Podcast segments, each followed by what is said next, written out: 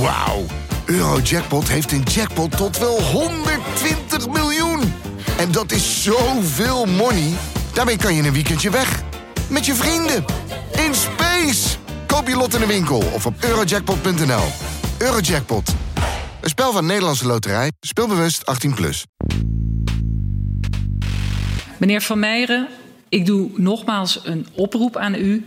Uw woorden zijn kwetsend. En als ik kijk naar mijn collega's, dan zie ik ook hun reactie. Dus ik wil echt vragen nu om echt op uw woorden te letten, uw verhaal nu af te maken. En vervolgens uh, schorsen we de vergadering even. Het is een glijdende schaal. Eerst werden de Joden uitgesloten Meneer- om naar de bioscoop meneer, te gaan. ja. Toen mochten ze niet meer naar een restaurant. Meneer Van Meijeren, ik schors. Ik zou willen nee, toen mensen meneer Van Meijeren, ik schors de vergadering even. En ik wil heel graag even met u in gesprek. Ik schors de vergadering. Dit is Betrouwbare Bronnen met Jaap Jansen.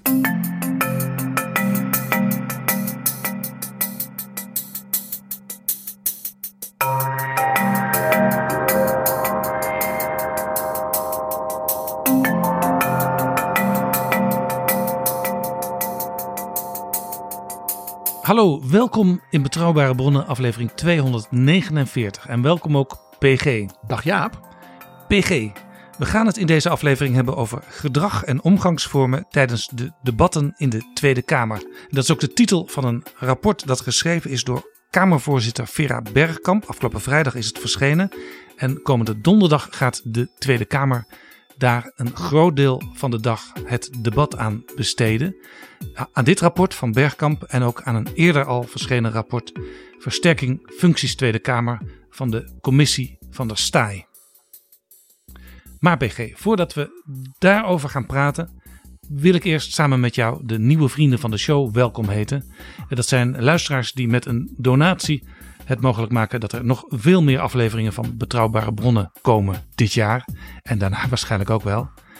De nieuwe vrienden PG van de afgelopen dagen. Een heleboel Jaap. Echt. eh, dus alvast nu dank, dank. Aan Jeroen, aan Robert, Theo, Kleis, Mara, Jan, IJsbrand, Stoffel, de zangeres Nicky, Ton, Els, JF en Lenny. Jij kent een van de vrienden al wat langer. Ja, die ken ik als liefhebber en zangeres van klassieke muziek. Dan krijg je dat ja. Ja, ja, ja. Af en toe dan zie ik ook namen die ik, die ik wel ken van Twitter bijvoorbeeld. Of gewoon eh, uit het dagelijks leven in Den Haag of in Amsterdam. Maar we noemen alleen voornamen om toch die privacy nog een beetje te beschermen. Maar in ieder geval heel veel dank. We hopen dat jullie heel veel plezier zullen hebben, ook de komende tijd, aan betrouwbare bronnen.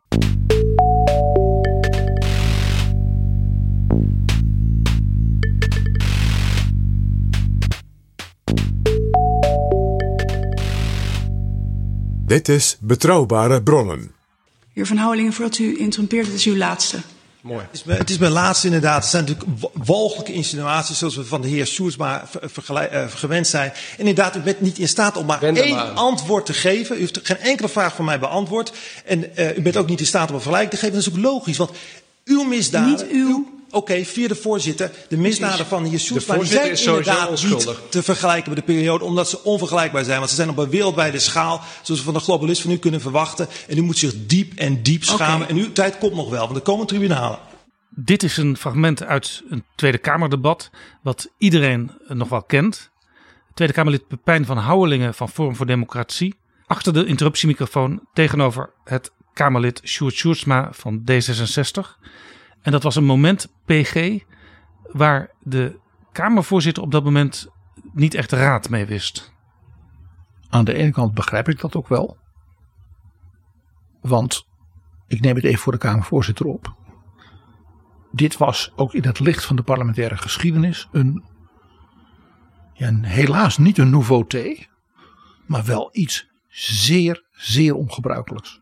Dat je dus een collega-Kamerlid die andere opvattingen heeft dan jij, dat mag in een democratische rechtsstaat, dat omwe, om, omwille van die opvattingen, want daar gaat het om, dus openlijk bedreigt met ja, fysiek gewelddadige consequenties. Want het zeggen, er komen tribunalen en uw tijd komt nog wel. Ja, dat is dus gewoon zeggen, aan uw manier van denken en uw ja, politieke eh, opvattingen en ook het feit dat je u die uit, dan gaan we een eind aan maken. Ja, en zelfs met een speciaal daarvoor ingesteld nieuw rechtssysteem. Nou ja, dat is allemaal niet toen uitgebreid in een zeg maar, artikel of zo uh, uh, in een juristenblad toegelicht. Maar het, het feit dat je het woord tribunalen gebruikt, ook in meervoud, ja, uh, geeft dus aan dat je een zich aan de democratische rechtsorde onttrekkend machtsmiddel, als dat voor ogen staat, om dus anderen, in dit geval dus collega volksvertegenwoordigers, te kunnen, ja, niet alleen maar te bestrijden, maar ook gewoon te kunnen elimineren. Ja, en dit gebeurde in de Tweede Kamer. In de Eerste Kamer gebeurde dat de week daarop ook. Daar werd ook het woord tribunalen gebruikt. En het werd eigenlijk in vragende zin uh, gebruikt. Ook weer in een interruptie. En de voorzitter van de Eerste Kamer die had natuurlijk gezien wat er in de Tweede Kamer al gebeurd was. En had dus blijkbaar ook gezien wat zijn collega-voorzitter in de Tweede Kamer een beetje uit de hand had laten vallen. En hij had in het weekend op zondag had hij zich zitten voorbereiden op een mogelijke interruptie die zou kunnen komen in de Eerste Kamer. En had daar al een tekst voor zichzelf bij gemaakt. Die hij klaar had liggen voor het geval dat. En dat moment kwam. Laten we luisteren naar Eerste Kamervoorzitter Jan Anthony Bruin. Die reageert op een interruptie. De heer Van Hattem. Voorzitter, ik moet toch een opmerking van orde maken. Het lijkt hier wel een tribunaal hoe dat de heer Frentrop over een partijaangelegenheid uh, ondervraagd wordt. En dat is eigenlijk ook mijn opmerking van orde. Meneer Van Hattem, ook voor u geldt. Ik wil dat woord hier niet horen. Dat refereert rechtstreeks naar het leed wat anderen is aangedaan in de geschiedenis. Dat is gedaan in een periode waarin de parlementaire democratie niet meer bestond. En we willen die kant met elkaar niet op. En dat gaan we ook niet doen. Ik geef u opnieuw het woord. En misschien wel PG aangespoord door de wijze waarop Jan Anthony Bruin ermee omging. Uh, zag je dat Kamervoorzitter Vera Bergkamp ook al wat strenger werd en wat steviger in de weken daarna. En zij vertelde ook dat ze ging praten met alle fractievoorzitters over het aanpakken van ja, dit parlementaire ongerief. Dat laatste met name vind ik dus buitengewoon interessant. Ook in het licht van dus de notitie die zij heel recent nu heeft gepubliceerd over gedrag en omgangsvormen. Zij ging dus praten met de fractievoorzitters. Ja, ze heeft natuurlijk zelf een presidium ja, waar zij de leider van is. Dat precies. zijn alle uh, plaatsvervangende Kamervoorzitters. Maar die zijn natuurlijk met haar in een bepaalde rol ja. als En naast dat presidium heb je ook nog een hele groep voorzitters van commissies. Dus bij elkaar best wel een hele grote groep Kamerleden. Maar die hebben allemaal een rol die een afgeleide is van Vera Bergkamp. Ja. Dat geldt niet voor fractievoorzitters. Daarom dat ik er even nu al meteen stil bij wil staan. Zij spreekt dus die fractievoorzitters aan als de, zeg maar, president, ja, de tolk van die politieke familie, die politieke opvatting, die politieke democratische organisatie. Ja. En dat betekent, wat mij betreft, dat ze dus die fractievoorzitters ook in positie brengt in deze discussie. En dat is nieuw. En die fractievoorzitters die hebben zelf ook op aangedrongen dat de Kamervoorzitter duidelijk zou maken hoe je omgaat uh, met, ja, laten we zeggen, ordeverstoringen in de Kamer. Ik kan mij nog een heel recent debat herinneren, waarin mevrouw Simons zelfs zei: Voorzitter, ik smeek u, ook omdat ze zei: Ik heb net iets te vaak nu situaties. Nou ja, zelf gevoeld en meegemaakt dat ik mij onveilig ging voelen in de manier waarop er gediscussieerd werd. Ja, dat was bij het debat over de regeringsverklaring. Notabene het belangrijkste debat dus en, per kabinetsperiode. En daar waren meer uh, fractievoorzitters die daar bij de Kamervoorzitter aandrongen op helderheid. Onder andere ook Jesse Klaver. En dat was eigenlijk een teken dat die fractievoorzitters dat deden. Dat men blijkbaar het idee had dat de Kamervoorzitter de greep er niet op had. Vaak is het ook zo, PG. Dat weet ik ook van voorgangers van Bergkamp als Kamervoorzitter. Kamervoorzitter moet zich ook gesteund weten door een groot deel van de Kamer. En dat was dus blijkbaar ook niet aan de hand. Vandaar dat Bergkamp nu die steun zoekt bij die fractievoorzitters.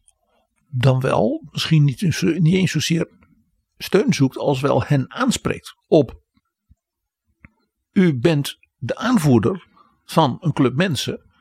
En dat is niet alleen maar 150 individuen of 149 andere individuen dan Vera Bergkamp. Ja, en ook is het haar eraan gelegen dat niet alles op het bordje van de Kamervoorzitter terechtkomt, maar dat ook Kamerleden zelf reageren als collega's iets onwelvoegelijks doen. Ja, dat blijkt ook uit die notitie. En ik stel ik voor, ja, dat wij die notitie, nou bijna, ik zou bijna zeggen, gewoon eens eh, punt voor punt eens doornemen. Omdat die punten natuurlijk ook samenhangen. Dan wel dat je zegt van tussen die punten zie ik nog wat licht zitten. Of uh, zou het nog wel een beetje beter kunnen. Ja. Hier speelt overigens bij gedrags- en omgangsvormen natuurlijk veel meer. Uh, uh, de Kamer he, worstelt in dat opzicht op een aantal punten met zichzelf. Dat blijkt ook he, uit zo'n incident, om geen ander woord te gebruiken als met de heer Van Houwelingen. Maar de Kamer heeft natuurlijk ook zichzelf als het ware in een soort ja, ontwikkeling gebracht dat er stortvloeden van moties en vragen zijn. Waardoor de Kamer in debatten een beetje de greep op zichzelf kwijtraakt. Nou ja, je kent ook het verhaal van dat er zoveel spoeddebatten op de rol staan. Dat als ze worden ge georganiseerd, dat dan als het de spoedkwestie al een jaar geleden was. Wat is dan nog spoed? Uh, en natuurlijk in de Kamer zien we zeker ook de laatste tijd. Uh, het fenomeen dat fracties ja, wat labieler zijn geworden. En dus ook allerlei afsplitsingen zich voltrekken. En ook dat weer ja, hele ingewikkelde situaties met zich meebrengt. Ja, wij kregen bij de afgelopen verkiezingen 17 fracties in de Tweede Kamer. Dat is het grootste aantal gekozen fracties in de parlementaire geschiedenis. En dat zijn inmiddels alweer 19 uh, fracties door afscheidingen. En uh, de Kamer die, die functioneert daardoor steeds stroperiger. Want natuurlijk al die 19 vertegenwoordigingen die moeten in een debat, uh, als ze daarvoor hebben ingeschreven, aan het woord komen. En meerdere malen. En mogen ook interrumperen. Daarover is dat rapport van de commissie van der Staaij geschreven, wat donderdag ook aan de orde is. En een van de dingen die daar geconcludeerd is, er worden veel te veel moties ingediend. Er worden in de Kamer ook wel eens moties ingediend die eigenlijk een, dubbeling zijn van een motie die al door een andere fractie wordt ingediend. Maar dan om politieke redenen uh, wil men die motie ook nog even op eigen naam zetten. En er worden ook moties ingediend over iets wat eigenlijk al is toegezegd door de regering. Dus een totaal overbodige motie. En als je moties indient, dan moet daar ook een twee minuten debat over gevoerd worden. Dus een, een, commissie waarin je zegt ik ga een motie indienen, dan moet dat naar de plenaire zaal worden uh, gebracht. En dat betekent dus dat als er in zo'n commissie dat gebeurt, als er de agenda van, het, van de hele Kamer, hè, dus even los van het specifieke onderwerp met wat expertise binnen een commissie, dus weer nog verder overbelast raakt, om maar zo te zeggen. En je dus als het ware de prop van moties, debatten, uh, spoed uh, en dergelijke ja. alleen maar nog meer de zaak verstopt. Ja, en het is eigenlijk een teken dat de Kamer op, op veel punten overspannen is. Niet alleen door dat er onwelgevoeglijke dingen gebeuren, uh, maar ook gewoon doordat de, de Kamer het werk niet aan kan. Laten we even luisteren naar Renske Leijten. Zij zat in de commissie van de Staaij en zij is ook voorzitter van een Kamercommissie. En zij roept onlangs in die Kamercommissie haar collega-Kamerleden op om als het even kon af te zien van het indienen van moties. En zij legt uit waarom. Dank. Vanuit de commissie van de Staaij zou ik graag willen meegeven dat we een beroep op alle Kamerleden doen om moties die niet nodig zijn te voorkomen. Een toezegging is even belangrijk en daar kunt u net zo goed van zeggen dat is uh, de, ten dienste of verdienste van D66. Dus ik wil het graag in overweging geven om de druk op de plenaire agenda, als het kan, te voorkomen. Mevrouw Rakowski, voor uw tweede termijn. Ja, uh, dank voorzitter. En die postbusvariant over die safe zones, daar gaan we nog even over nadenken of we de toezegging goed genoeg vonden. Of we een motie wel of niet gaan doen. We gaan terugluisteren en kijken of we daar, uh, of we daar nog uh, verder mee kunnen. Ook hier wil de voorzitter aantekenen dat op het moment dat het niet nodig is om een motie in te dienen om de regering tot actie te manen, dat uh, ook conform de commissie van de Staaij een wenselijke uitkomst is. Zodat we de druk op de plenaire agenda en bij de stemmingslijsten kunnen voorkomen.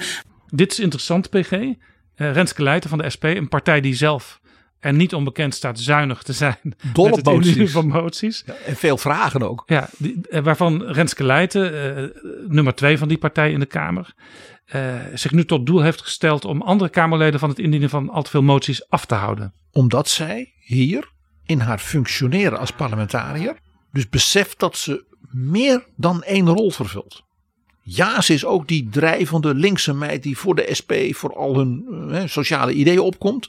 Maar als voorzitter van zo'n commissie heeft ze een andere rol. Ik zei, ze is de afgeleide van Vera Bergkamp dan. En die rollen moet je wel kunnen onderscheiden.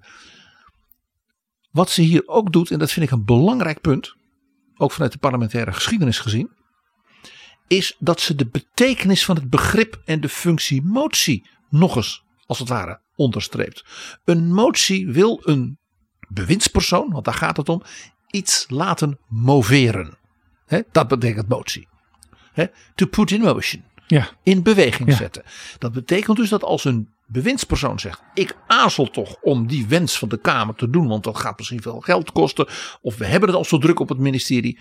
Dat dan de Kamer zegt: Nou, we gaan hem even, die minister, in beweging zetten. Letterlijk. Dus door een richting te wijzen. U moet die kant op bewegen. Of wij willen dat u eerst dat doet en daarna pas uw eigen zin hè, bij, dat, bij dat onderwerp.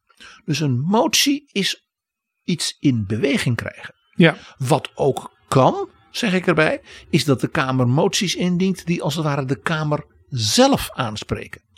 Dus moties hebben twee richtingen. Ze kunnen dus of bewindslieden als het ware in beweging zetten. Een kant op die een democratische meerderheid, want daarvoor heb je een motie, hè, graag wil. Dan wel dat de Kamer als Kamer, dus als volksvertegenwoordiging, een bepaalde visie of conclusie wil formuleren. Los van de regering.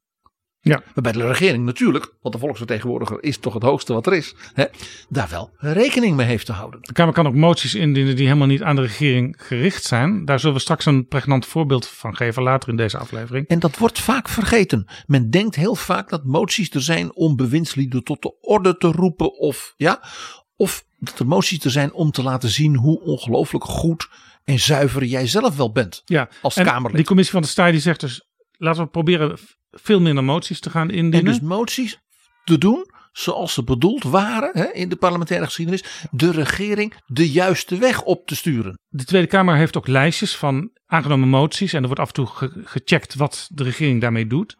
Die commissie van de Staaij die zegt, ja, je moet daar nu ook aan koppelen allerlei toezeggingen die in bijvoorbeeld commissievergaderingen worden gedaan, dat die af en toe gecheckt worden. Wat is er met die toezegging gebeurd? Want het kabinet had al gezegd, wij gaan dat uitvoeren of wij gaan dat ter harte nemen. Nou, hoe doet u dat dan? En dat is dus ook een manier om moties terug te brengen in hun oorspronkelijke vorm. En die toezeggingen, dat zou je dus kunnen zeggen, daar heb je dan geen motie voor ingediend, omdat het al was toegezegd. Maar het moet wel gecontroleerd worden of het daadwerkelijk wordt uitgevoerd. Ja, dus wat je dan doet is dat je de moties een echte parlementaire kracht weergeeft. Die dus ernstig is aangetast. En de toezegging ook iets is dat je zegt als een minister of een staatssecretaris de Kamer iets belooft. Dan gaan we in de vertrouwensrelatie die er is tussen minister, bewindslieden en Kamer ervan uit. U doet wat u toezegt. U bent een betrouwbaar bewindspersoon. Jaap, ik kan mij nog levendig herinneren dat ik als jong ambtenaar op het ministerie van Onderwijs bij het voorbereiden van de begrotingstukken de bijlagen, moties en toezeggingen op verzoek van de minister als laatste helemaal moest langslopen. Ja. Want minister Deetman had als jong Kamerlid meegemaakt dat er in het kabinet van 8-1 met de VVD die lijst van toezeggingen dat hij daar regelmatig tegenkwam dat dingen die hij het kabinet had gevraagd en geen motie had ingediend, dat de minister, eh Arie Pais toen, daar zijn heel eigen interpretatie in gaf in die, overzichten van ja, ik had dat toegezegd, waar- waarop hij zei nou, ik kan in de handelingen laten zien dat dat niet is, dat dat niet klopte. Sterker nog, kleine anekdote Jaap, in een van die lijsten van minister Pais was een klein foutje geslopen. Want men had zo snel via de stencilmachine op het ministerie van Onderwijs die dingen vermenigvuldigd om nog net op tijd het bij de Kamer in te dienen. Dat met een pen van een ambtenaar bij een van die teksten stond heer MO, dus minister Onderwijs. Zo kunt u dit beter maar niet aan de Kamer zeggen. Ja.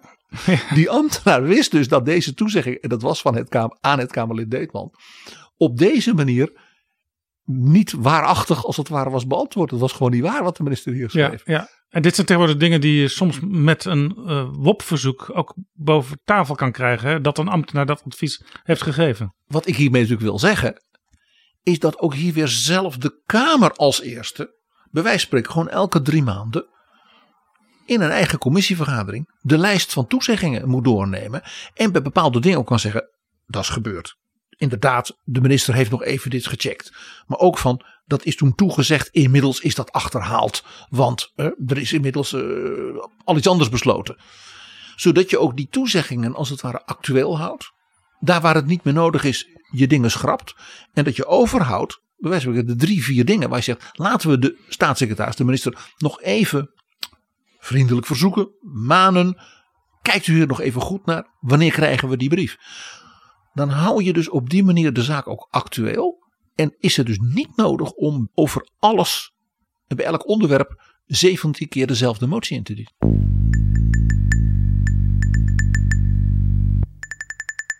De Kamer worstelt met zichzelf. Er is af en toe ontzettend gedoe over wat een Kamerlid of fractie zegt. En hoe de voorzitter of andere Kamerleden daarop moeten reageren.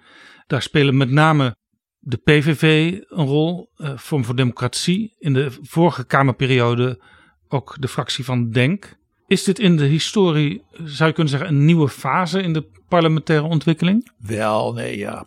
Onze parlementaire geschiedenis is niet eens zo verschrikkelijk oud, maar heel kleurrijk. We hebben in, natuurlijk met het algemeen kiesrecht, ja, na 1920, uh, ook een periode gehad dat de Kamers ja, zichzelf ook weer moest vinden. Dat was een hele andere Kamer dan daarvoor. Toen je dus, ja, hè, dus, nou ja, de, de, de, Kamer bestond in belangrijke mate uit keurige heren ja, ja. van de elite. Die via kiesdistricten ja, uh, dan naar voren waren gekomen. En, en, toen kwam er later kwamen er mensen uit het volk bij. Hè, met Abraham Kuyper natuurlijk en ook de Sociaaldemocraten. Maar met het algemeen kiesrecht. Waarbij er dus geen districten meer waren kreeg je een heel ander soort Tweede Kamer. Dus in de jaren 20, en dat is toch tot behoorlijk ver in de jaren 30 doorgaan, moest de Kamer ook weer met zichzelf ja, worstelen. En uh, ja, wat kan wel en wat kan niet.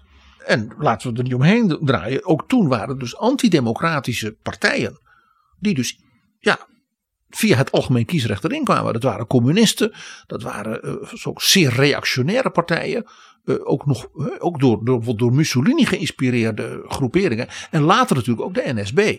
Ja. Nou, als je een vertel, we hebben een situatie gehad dat de communisten op Prinsjesdag zo'n enorme, wij zouden zeggen, een soort, soort actie gingen voeren in de ridderzaal. Dat de politie de ridderzaal is binnengevallen om mensen uit de ridderzaal te verwijderen.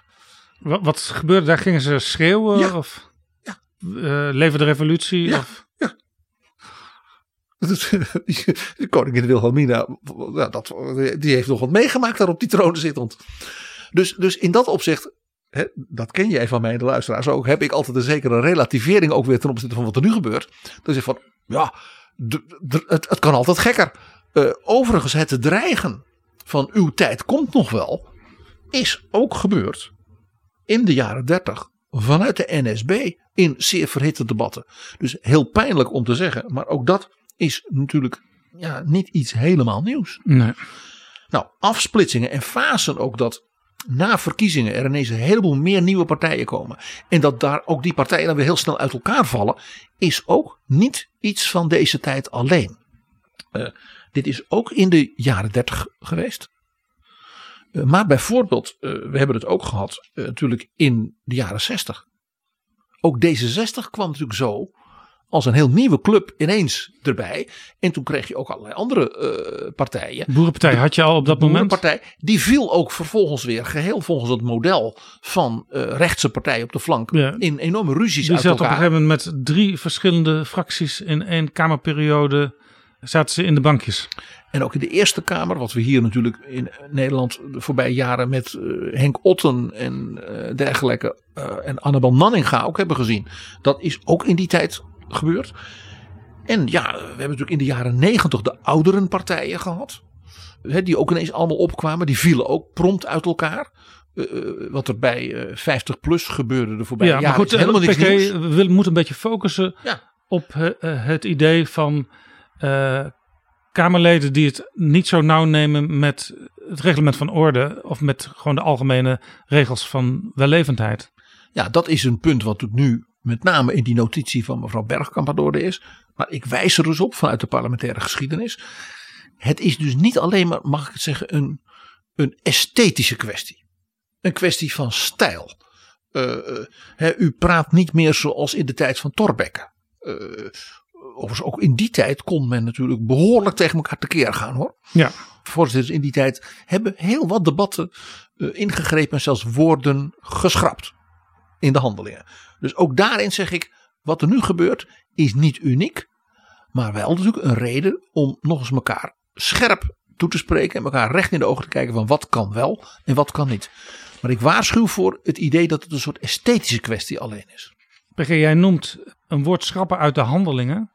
Dat gebeurde vroeger heel vaak. Er was zelfs een speciaal register voor. Eh, Het zo- het zogenaamde parlementaire lijkenregister. Eh, dat, En dat waren dus woorden die je niet mocht gebruiken. Nee. Zo is de hoogbejaarde CHU-oprichter en leider en staatsman, de Savonin Lohman, en toen was hij al 80 geloof ik en nog steeds Kamerlid. Die was zo fameus ook als debater, maar die kon soms zo fel worden in het vuur. De man was echt hoogbejaard. Hè? Dat hij toen een communist heeft uitgemaakt voor u bent een schobbejak. En dat bleek een woord te zijn dat zeg maar in 1863 of zo een keer was genoteerd. Dat mocht je niet gebruiken. En toen heeft dus de Kamervoorzitter eh, de, de- deze alom gewaardeerde en beminde staatsman moeten toespreken. En toen heeft hij zich zo ontzettend geschaamd. Heeft hij zelfs een brief gestuurd aan die communist dat hij het zo niet had bedoeld. Wat die communist zo mooi vond dat hij die brief geloof ik aan de handelingen toen heeft toegevoegd. Er is een boek uit 2006 van Peter Bootsma en Carla Hoetink. Dat heet Over lijken. En daar staan echt prachtige historische voorbeelden in. eh, van woorden, maar ook van stukjes debat. eh, waar dus uiteindelijk bepaald werd dat iets wel of niet eh, mocht worden uitgesproken in de Tweede Kamer. Jaap, woorden zijn natuurlijk ook altijd in hun context. Als je zegt dat iets een leugen is, dan kan dat in het ene geval dat je zegt dat is volstrekt ontoelaatbaar. In de andere kan je zeggen, kan je zeggen dat je zegt van ja, dat is historisch juist. En dan is het dus bijvoorbeeld dus wel toelaatbaar. Dus de fu- ja, de- het is Ja. altijd, vandaar ik zeg, het is dus veel meer dan alleen maar esthetiek en beleefdheid. Ja, klein voorbeeldje eh, lees ik even voor uit dat boek over lijken. Eh, gewoon als voorbeeld. was in de tijd van Kamervoorzitter Dick Dolman. Eh, Dat was begin van de jaren tachtig. Toen had je de Pacifistisch Socialistische Partij. Een partij die later is opgegaan in GroenLinks. En het Kamerlid Van der Spek. Die had het toen over Gaston Thorn, de president van de Europese Commissie. Van der Spek. Ik zal het woord nitwit niet herhalen, maar de voorzitter, dat kan ook niet, want het is niet uitgesproken. Dus wordt het nu ook weer uit de handelingen geschrapt. Van der Spek, ik zal het woord dat ik in gedachten had niet herhalen. De voorzitter, u had geen woord in gedachten. Van der Spek, maar u kunt niet bestrijden dat ik een woord in gedachten heb. De voorzitter, nee, maar ik kan niet een insinuatie in de handelingen toelaten. Dus hier zag je dat de voorzitter eh, heel scherp toezag op wat er in het debat werd gezegd. En ik durf te wedden dat het woord nitwit, wat uit het Engels kwam, toen voor het eerst als depreciatie, om een Frans woord te gebruiken, in een debat over een, in dit geval, buitenlands eh, staatsman. En het zou ook heel goed kunnen dat Fred van der Spek, die dit woord gebruikte, dat ook bewust gebruikte, omdat hij wist dat andere woorden nog sneller zouden worden afgehamerd. Maar Dolman was alert. En die dacht, ook als je een Engels woord gebruikt, dat inhoudt dat je eh, desbetreffende persoon een totale onbenul vindt, want dat was wat hij bedoelde, dan ga ik het toch niet accepteren.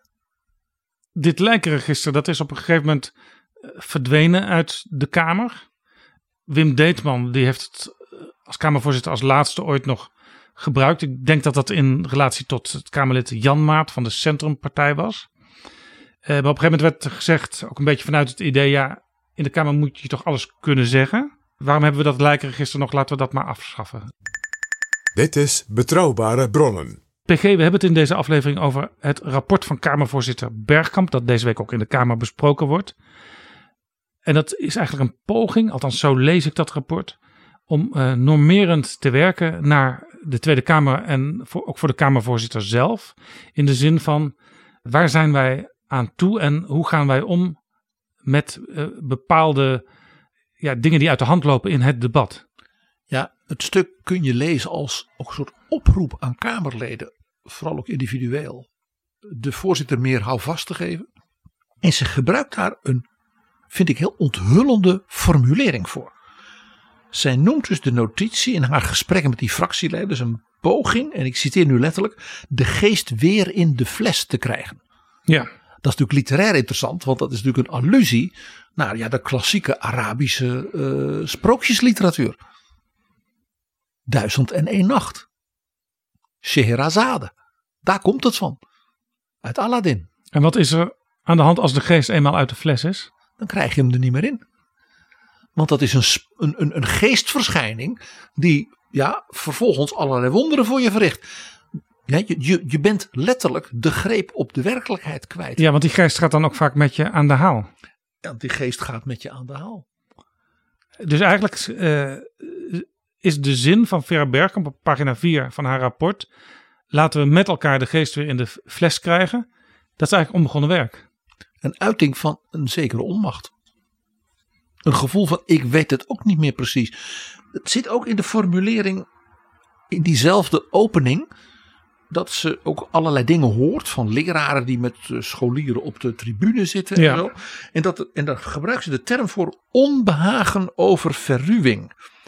Daar zit weer dat element in wat ik net noemde, alsof het gaat om de decoratie, eh, de esthetiek, de stijl. Het decorum. Decorum en dus ook decoratie, ja. En, en daar zit ook iets, eh, misschien wel verrassend als ik dat zeg over mevrouw Bergkamp. Er zit iets van Jan-Peter Balkenende in. Waarden en normen. Ja, waarden en normen. Fatsoen moet je doen. waar ik ook altijd zei, een prachtig thema. Wat zijn de normen waar je als samenleving. en vanuit welke waarden doe je dat? Maar maak dat dan wel concreet. maak het politiek. Ja. Bergkamp schrijft: Mensen verbazen zich over dat we weinig naar elkaar lijken te luisteren. Onze toevlucht zoeken in beledigende woorden. De negativiteit en een gebrek aan wil tot samenwerking. En mensen merken ook op dat ze daarom niet graag meer naar onze debatten kijken. Sommigen haken permanent af. Ja, daar zit dus inderdaad wat ik noem dus iets esthetisch in. Men vindt het niet mooi meer om naar te kijken. Waarbij ik dan zeg, ja, daar zijn kamerdebatten ook niet voor bedoeld. Het is geen, geen uh, cabaret. Het is geen theater. Het is zeker ook geen opera. Het is geen entertainment politiek dus daar, daar zit iets Balkenendiaans in, van fatsoen moet je doen. Maar er is ook een, een, element in van wat ik noem de esthetisering van de politiek als waren zij entertainment. Ja, maar PG, wij zijn het wel met elkaar eens uh, dat er uh, zeker ook recent een aantal dingen gebeurd zijn in de Kamer die daar eigenlijk niet horen te gebeuren. Maar dat heeft dus te maken met dus dat normatieve aspect. Wat dus niet esthetisch is. En er is meer dan dat, want jij wees op de commissie van Verstaai, en terecht, over hoe kan de Kamer gewoon beter zijn werk doen. Maar ik wijs op de Venetië-commissie. Die de Kamer de spiegel voorhield in de zin van hoe zij wetgeving maakte, waar mensen ernstig door in problemen kwamen. Ja, daarvan zegt trouwens die commissie van der Staaij uh, dat de Kamer zelf samen met de regering uh, veel meer moet doen ook aan voorbereiding van wetgevende overleggen. En zeker niet in haast wetten moet maken. En dat betekent dus dat de Kamer de manier waarop zij wetgeving behandelt, ook in de tijd die ze daarvoor neemt, en dus de stappen ja, voorafgaand aan de debatten, nog eens heel kritisch naar de eigen werkwijze moet kijken. Bijvoorbeeld dat punt dat, wat wel de Oekase kok werd genoemd, die dan nu is ingetrokken, dat je dus ambtenaren wel degelijk als experts en dergelijke als Kamer gewoon eens laat vertellen wat is hier aan de hand. Wat hier, maar als je dat wil, dan moet je dat wel organiseren. En moeten die ambtenaren zich ook veilig voelen als ze in het debat zijn. Om eens een punt te noemen. Dat als zij een aantal kritische kanttekeningen zouden maken. Of vanuit hun expertise zeggen in die en die Europese landen doet men dat anders. Dat zo'n ambtenaar niet vervolgens aan de schandpaal wordt genageld. Want over dit soort dingen hebben we het Jaap. PG, in het rapport verwijst Bergkamp naar de grondwetsherziening van 1848. Toen werd gesteld, juist ook in de volksvertegenwoordiging mag het debat vurig, fel en onwelgevallig zijn op de inhoud. Prachtige formulering. Vurig, fel en onwelgevallig op de inhoud. Onwelgevallig, prachtig 19e eeuws woord. Het mag best een beetje schuren. Je mag elkaar in het debat best bevragen. Klopt dat wat u daar nou zegt. Zijn die cijfers de juiste? Is dit de, de correcte interpretatie van dit ingewikkelde vraagstuk of deze wet? Ja, en Kamerleden uh, die hebben ook een, een bijzondere positie als het gaat om alles wat zij zeggen in de Tweede Kamer, zowel in de plenaire zaal als in commissies en ook in uh, geschriften binnen het Kamerwerk. Artikel 71 van de Grondwet zegt daarover dat de leden van de Staten-Generaal niet in rechten kunnen worden vervolgd of aangesproken. Maar in het reglement van orde, PG, staat ook: ieder lid gedraagt zich in de vergadering op een wijze die getuigt van onderling respect en die geen afbreuk doet aan de waardigheid van de Kamer. Dat eerste punt, dat grondwetsartikel, met alle respect voor een reglement van orde, maar grondwetsartikel, dat komt van Thorbecke. Wat ik zelf heel leuk vind, dat zul jij begrijpen Jaap, is dat in het stuk van Bergkamp het Johan Rudolf Thorbecke is die weer als een soort ultieme autoriteit naar voren komt als degene die als het ware voor eeuwig heeft geformuleerd wat de rol is van het parlement en wat ook de rol is van het Kamerlid. Ja, nou ja, je kunt ook zeggen, eh, zoals er vanuit Europa wel eens jaloers naar eh, de Amerikaanse constitutie wordt gekeken. Alle grondwetten die wij sinds 1848 hebben gehad, die zijn allemaal nog steeds gebaseerd op dat bouwwerk van Thorbecke. En dat blijkt hier dus ook opnieuw. Want wat zegt de Kamervoorzitter? In haar gesprekken is duidelijk dat iedereen zegt de meningsvrijheid, dus de ruimte om te zeggen politiek wat je oprechte opvatting is en je mening is, dat moet gekoesterd worden. En zoals zij schrijft, dat staat bij iedereen zeer hoog in het vaandel. Het interessante is dat dus Thorbecke in die formulering, de grondwet, een negatieve formulering hiervoor gebruikt. Hij zegt dus niet, een Kamerlid moet alles kunnen zeggen. Wat Thorbecke zegt is, als een Kamerlid in de Kamer, dus in zijn rol als volksvertegenwoordiger, dus niet als individueel staatsburger. Nee, en ook niet op een partijbijeenkomst in een café. Want dan ben je een individueel staatsburger. Maar in zijn rol als volksvertegenwoordiger zich uit. En dat is dus tegenover de regering. En dan moet je even denken, 1848 dus ook tegenover de koning. Die dus tot dat moment de baas was hè, van de regering. Ja. Echt persoonlijk. Ja, en nu dus ook in een vergadering geleid door de Kamervoorzitter of een van haar vervangers. Dat zo iemand dan niet kan worden vervolgd. Dat is dus een negatieve formulering. Niet u mag alles zeggen, nee, u mag niet zeg maar, voor de rechter gedaagd worden voor wat u dan in die situatie, in die rol zegt. Ja, vandaar dus dat dat reglement van de orde ook een soort nadere explicatie hier aangeeft, die wel ziet op de welvoegelijkheid van het taalgebruik in een debat. Want dat regelt de orde. Namelijk, hoe ga je dan die vergaderingen vormgeven? Letterlijk en figuurlijk ordenen, zodat die volksvertegenwoordigers met die vrijwaring van vervolging volgens de grondwet van Thorbecke dan ook die gedachtenwisseling kunnen doen en ook tot besluiten kunnen komen en ook de ministers kunnen controleren. Ja. Kamervoorzitter Bergkamp heeft gesproken met alle fractievoorzitters op één na. En die ene die niet wilde meedoen is Geert Wilders. En dat is niet zomaar een partij natuurlijk. Dat is de, de grootste oppositiepartij in de Tweede Kamer. Dus veel Kamerleden. En Wilders is ook een van de, zeg maar, de stenen des aanstoots voor deze hele discussie. Want Wilders loopt eh, regelmatig al aan het begin van een debat naar de interruptiemicrofoon om de boel op stang te jagen. En hij haalt dan vaak ook meteen eh, de televisiejournaals die dan gedurende de middag worden uitgezonden.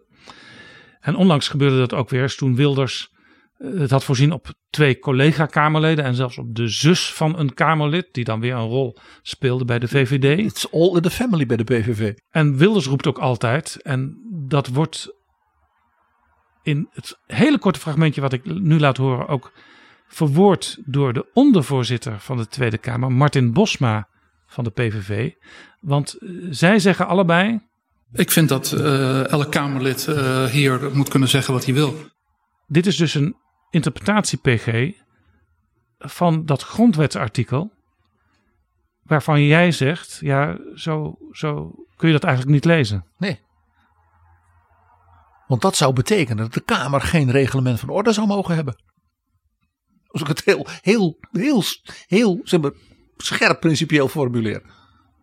Als dat de interpretatie is, dan kan er geen reglement van orde zijn. Het is ook een beetje raar dat, dat Bosma dat zegt. Juist hij die ook ondervoorzitter van de Kamer is. En die ook wel onbekend staat dat hij de, de debatten als voorzitter goed leidt. En eh, ook hij heeft af en toe wel degelijk een, een ingreep bij bepaalde dingen die gebeuren in een debat. Nou ja, het is in die zin interessant dat Bosman dat zegt namens de PVV. Omdat hij in zijn rol als Kamervoorzitter zelfs onlangs grote mot kreeg met zijn PVV-collega Dion Graus. Die die echt buitengewoon strak, eh, eh, vanwege de manier waarop dat debat de mist inging door het gedrag van de heer Graus. Uh, gewoon het woord ontnam en me echt gewoon letterlijk uh, uh, de microfoon uitzetten en zei nu moet je ophouden. Laten we dat even beluisteren. Dan gaan we luisteren naar de heer Edgar Mulder. En die ook gefeliciteerd, hè? want die zit net zo lang in de Kamer als ik. Ja, maar ik ben in staat van ontkenning, ik ja, wist het niet. En die heeft mij nog geprobeerd, want die wilde mij nog lijstduwer maken. En dan was ik niet eens in de Kamer gekomen. Dus aan u heb ik het niet te danken dat ik hier sta. Uw tijd, Uw tijd is voorbij, meneer Graus. Ik heb het aantal interrupties van de PVV bijgehouden, omdat ik weet hoeveel er nog over zijn. En meneer Mulder, die heeft er geloof ik eh, vier of vijf gedaan. Ik heb er maar twee gedaan. Maar nu blijkt dat het aantal vragen zijn geteld. En niet het aantal interrupties. Dus dat moet wel van tevoren duidelijk worden aangegeven. Want op die manier, kijk, als je dan in één interruptie drie vragen stelt, dan je in één keer al je interrupties Nee, zo, zo, hebben we het niet geteld. Want dat... nee, maar dan, maar de bischop, nee. dat, kwam, zei ook nee, net van, dat klopt iets niet. Maar, maar dit, dit, kan natuurlijk niet. Ik bedoel, ik, heb, ik zit toch hier de hele tijd, ik heb ze toch bijgehouden. Ja.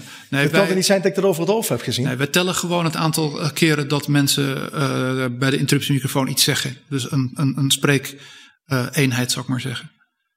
We gaan, het, uh, we gaan het voor u natellen. En als, u, als u benadeeld bent, dan krijgt u morgen een bonusinterruptie gratis. Dank aan de heer Van Meijeren. Nogmaals, we gaan luisteren naar mevrouw Koekoek van de fractie van Volt. Dank u wel, voorzitter. Dank u wel. Meneer Graus, wat mag ik voor u betekenen?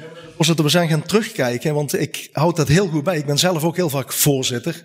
En ik weet precies hoe ik dat allemaal moet doen. Ik weet precies hoe het werkt al 15 jaar. Maar meneer Mulder is een keer een paar keer onderbroken. Onder andere de voorzitter. En daarna is het gewoon weer als een nieuwe vraag geteld. Maar we hadden gewoon nog twee vragen over. Dus dat kan echt niet. Want ik had bijvoorbeeld met de Wassenberg een vraag. Ik, je kan, ik zit er nu voor spek en bonen. Ik kan net zo naar huis gaan. Dan ga ik lekker in de auto, ga ik er allemaal luisteren. Ik kan toch niks van zeggen hier. Uh, we gaan er eventjes eerlijk naar kijken. En als u gewoon uh, tekort bent gedaan, dan plussen we dat morgen bij. Is dat een mooie oplossing? Kunt u, helemaal, kunt u de minister kunt u extra... Ja, denk er maar eens goed over na. Want ik doe een, een offer you can't refuse. Zeg ik het even in country taal. Maar de schadevergoeding, daar zal ik ook nog even over ja, nadenken vanavond. Het is mooi met je vriend. Vijftien jaar lang zit ik met deze man. Uh, nou ja, goed. En dan wijs ik op dus de, ja, mag ik zeggen, innerlijke tegenstrijdigheid, om geen ander woord te gebruiken, van de opvattingen op dit punt. Van dus de fractie en de fractieleider, die als enige niet wou praten met mevrouw Bergkamp. Ja. Want wat zegt de heer Wilders over deze notitie van mevrouw Bergkamp? Ik lees voor.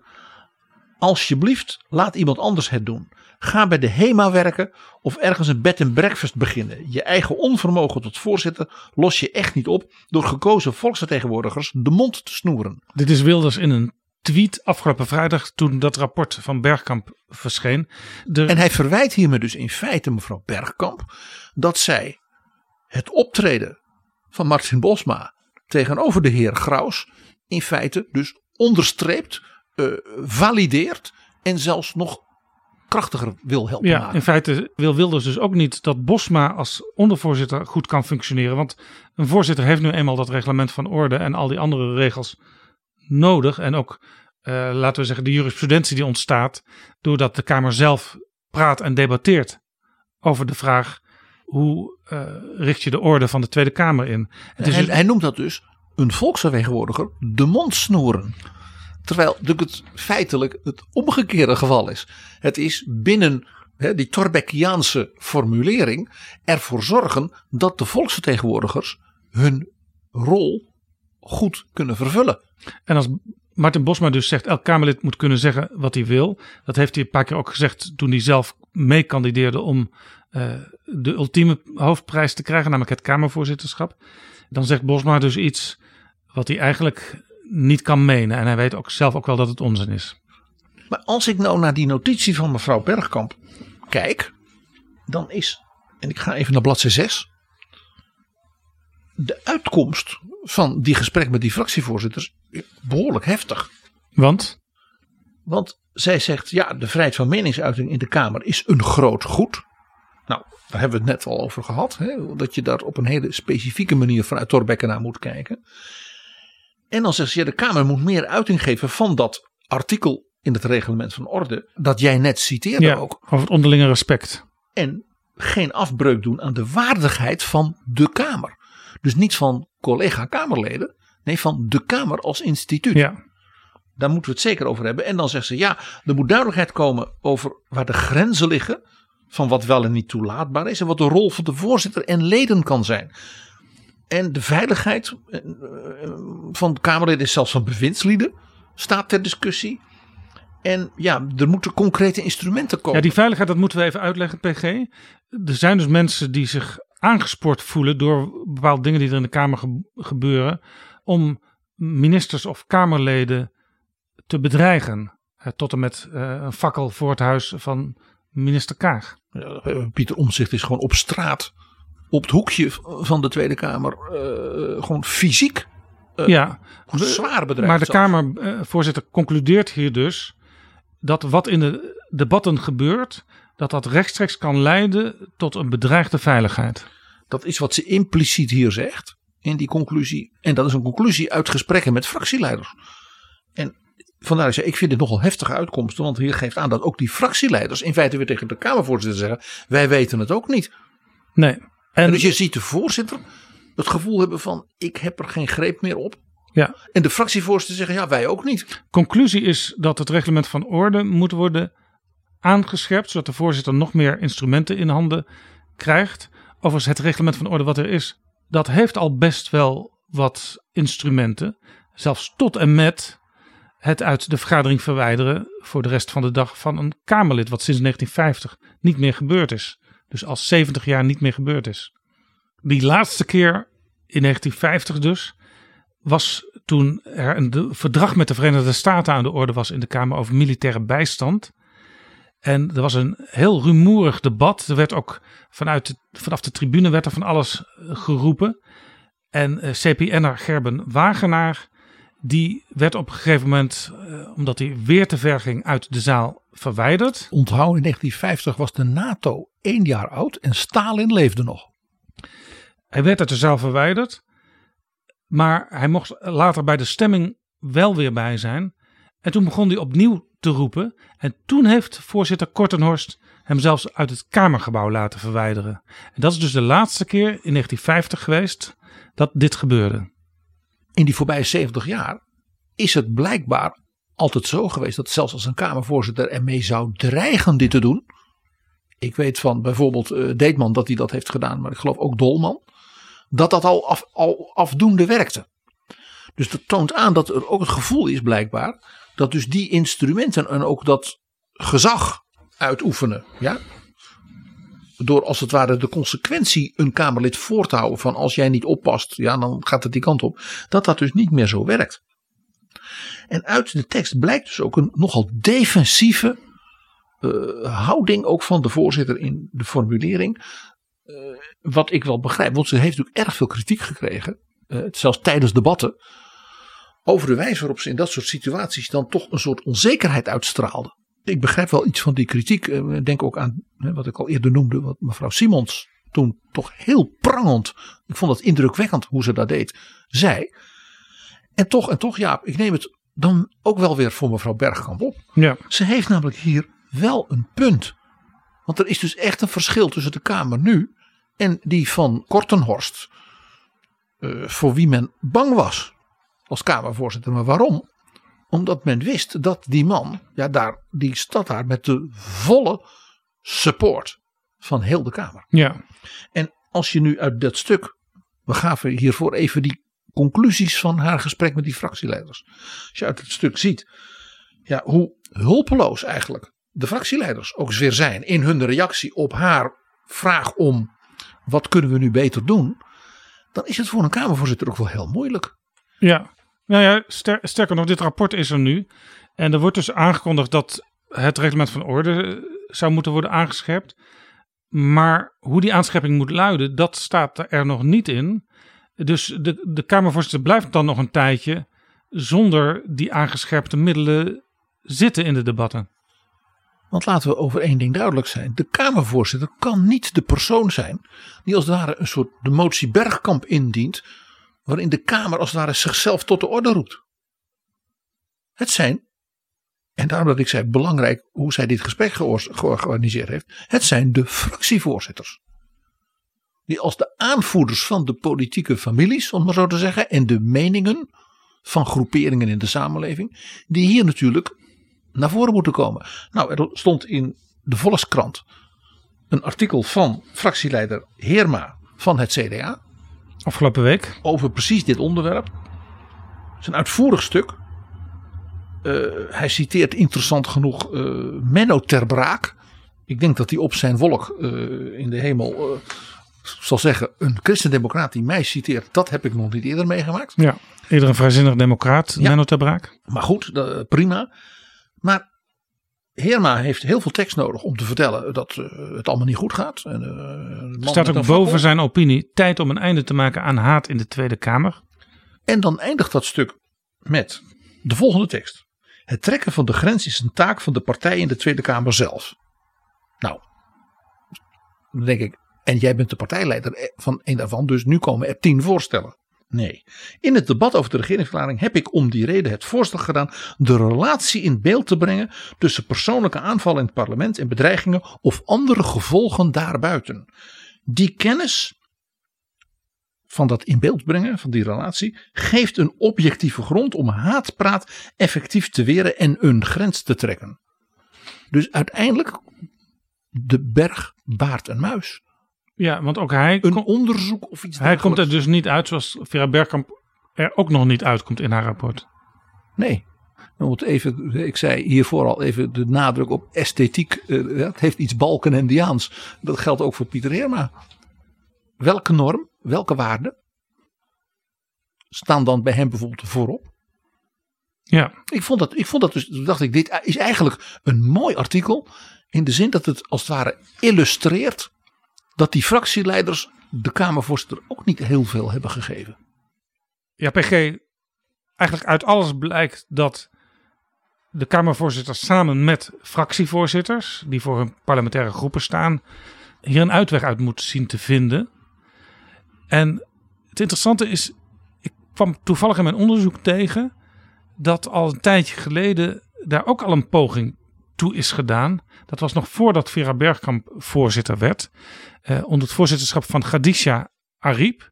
En toen werd er een motie ingediend in de Tweede Kamer door het CDA-Kamerlid Harry van der Molen. Laten we even naar die motie luisteren. De Kamer gehoord de beraadslaging overwegende dat discriminatie een maatschappelijk probleem is en dat de volksvertegenwoordiging bij het bestrijden daarvan een voorbeeldfunctie heeft. Constateren dat het in toenemende mate voorkomt dat collega-Kamerleden niet op basis van een inhoudelijke standpunt, maar primair op basis van hun afkomst door of namens andere collega-Kamerleden via filmpjes op sociale media worden aangevallen. Constateren dat zij door de bewuste wijze waarop zij door collega's tot doelwit worden gemaakt, haatmails, intimidaties en bedreigingen ontvangen en daarmee worden aangetast in hun functioneren. Spreekt uit, voorzitter, een uitspraak van de Kamer dat zij de handelswijze om Kamerleden vanwege hun afkomst uit te kiezen en hen gericht via sociale media te intimideren ten stelligste afwijst en gaat over tot de orde van de dag Ondertekend door mijzelf namens het CDA, maar alle Kamerleden die hier hun naam ook aan willen toevoegen, zijn van harte welkom. Wordt de indiening, wordt de indiening van deze motie in voldoende mate ondersteund? Die motie, en dat is interessant, PG, in het licht van alles wat er op dit moment speelt, die was ondertekend door de fractievoorzitters en door de Kamervoorzitter. Maar onder die fractievoorzitters bevonden zich ook Geert Wilders en Thierry Baudet. En naar de microfoon liep op dat moment het Kamerlid Celsuk Usturk van Denk, inmiddels oud-Kamerlid. En luister wat er toen gebeurde. De heer Usturk. Uh, voorzitter, je had een punt van orde ingediend. Uh, dit is een theater die van tevoren met elkaar is afgesproken. De heer Van der Molen heeft meer dan twee minuten mogen spreken. U grijpt bewust niet in. U laat mij niet uitpraten. Als er discriminatie op dit punt is, dan zie ik dit. Dit is precies waar de burgers in de samenleving moeite mee hebben. Dat wij hier ons woord niet kunnen uiten. Dat hier uitzondering wordt gemaakt voor u. Dat u meer mag praten, terwijl ik mijn zin niet mag, mag, afmaken. Als er één Kamerlid is die in dit parlement is bedreigd, dan ben ik het wel. Als u in uw motie ook dat had benoemd, dan had ik u een fair Kamerlid genoemd. Maar dit is een scène bewust om voor de verkiezingen een motie te in te dienen om Denk te bashen. En daar trapt Denk niet in en heel Nederland niet in. Over Besje gesproken, zelf doet u dat nooit, hè? Nee. U, bent, u moet. Dank u wel, meneer Van der Molen. Dan ga ik nu tot slot naar de heer Jasper van Dijk namens de SP. Nou ja, dit kenden we uit die periode dat dat toen zo ging.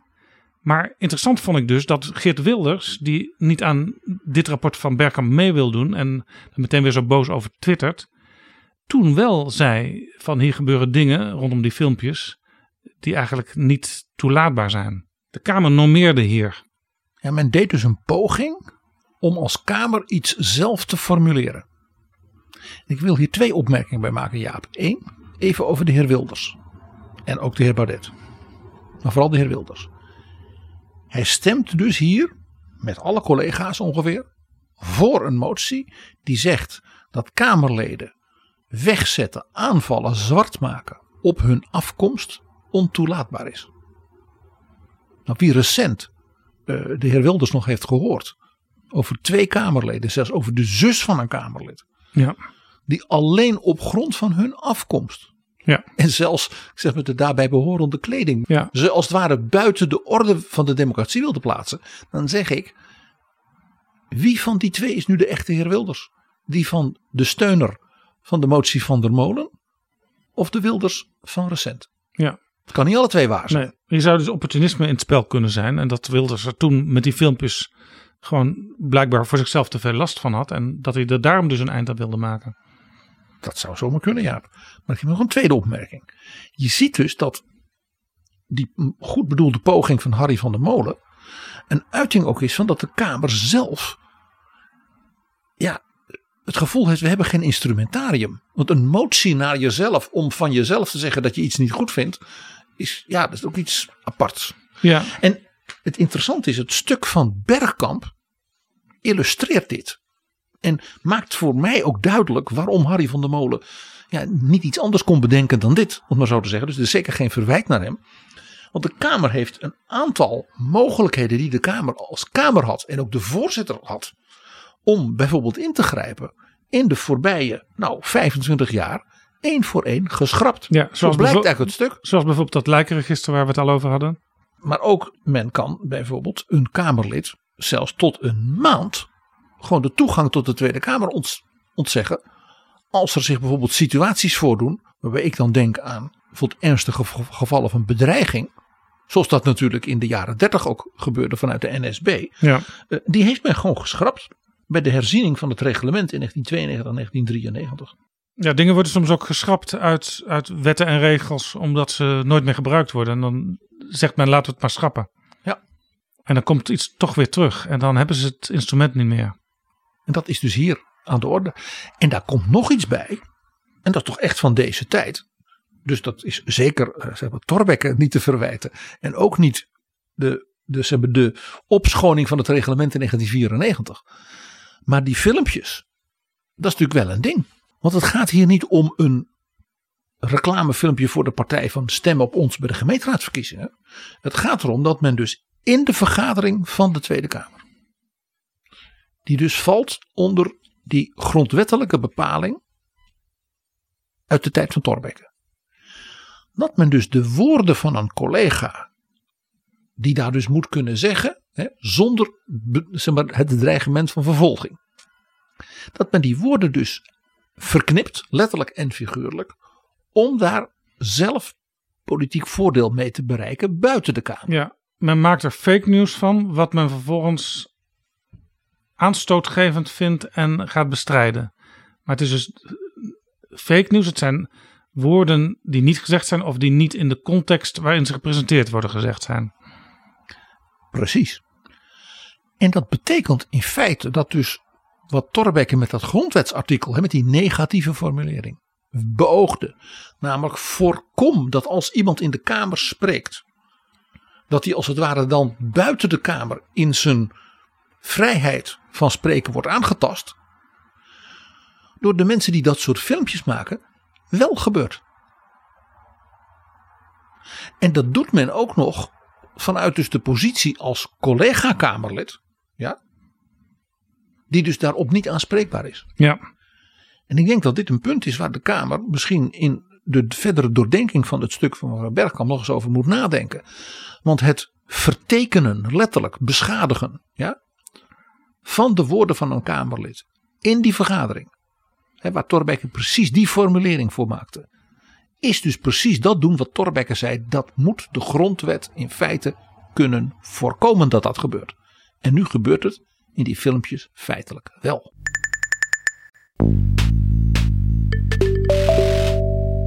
Dit is Betrouwbare Bronnen, een podcast met betrouwbare bronnen.